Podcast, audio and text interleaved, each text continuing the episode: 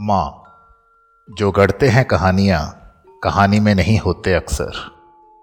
माँ अनपढ़ है, पर उसकी कहानियों में कई पढ़े लिखे अक्सर आते रहते हैं। खास तौर पर मेरे मामा जी जो प्रोफेसर थे, और उनके समधी, जो प्रिंसिपल हैं, थोड़े बहुत पढ़े लिखे पिता और दर्जनों डिग्रियों वाला मेरा बड़ा भाई, अक्सर आते रहते माँ की कहानियों में।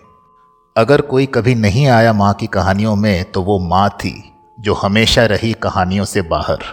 मुंडेर पर खड़ी झांकती रही कहानियों के अंधे कुएँ में, झांकती रही कहानियों में होने के लिए, और गढ़ती रही कहानियाँ बेजुबान जानवरों, मासूम परिंदों की, निपुती औरतों, बेटों वाली विधवाओं की, दुखी राजा और बेवफा रानी की।